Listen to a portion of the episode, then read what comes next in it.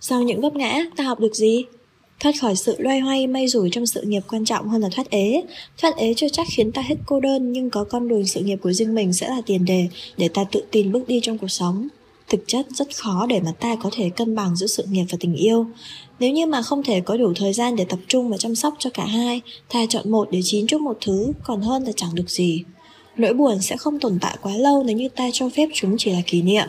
Ta bận tâm đến thứ gì quá mức, chỉ một mình ta bị hành hạ mà thôi. Đừng trách vì sao mình cho đi mà không nhận lại được gì. Đủ tốt hay là cố gắng chưa bao giờ là điều kiện tiên quyết Quan trọng là đúng người. Thà thất tình vài lần còn hơn là sau hôn nhân mới khám phá ra điều đó.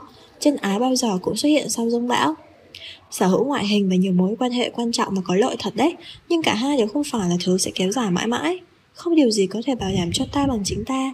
Có ai dám chắc lúc ta thất thế Người ấy sẽ sẵn sàng chia tay ra kéo ta lên.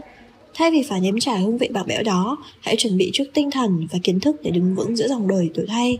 Có như thế, ta sẽ chẳng có gì gọi là bất ngờ trước mặt ta cả, vì ta đã dự tính hết cả rồi. Mất mát một điều gì đó thực sự không đáng sợ đâu, chỉ sợ là sau đó không có điều gì khác đánh giá hơn thay thế.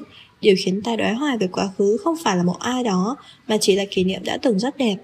Nếu đã biết không thể tránh được thử thách, chi bằng dựa vào chính mình để chẳng bao giờ ngã gục. Chăm chỉ làm việc, làm đẹp, trau dồi kiến thức để bản thân mạnh mẽ, giỏi giang hơn. Đường còn dài, thế gian có bẩn say thế nào, thế tâm an thì cứ thế bước qua. Sống thoải mái hơn, chăm chút bản thân hơn, có nhiều thói quen lành mạnh hơn, không mấy ai rảnh rỗi quan sát ta đâu. Ánh mắt trong chốc lát của người ngoài chẳng thể quyết định vận mệnh của ta nếu ta không cho phép. Ngoại hình quan trọng là một chuyện, trí óc cũng phải minh mẫn và hiểu biết mới gọi là đủ.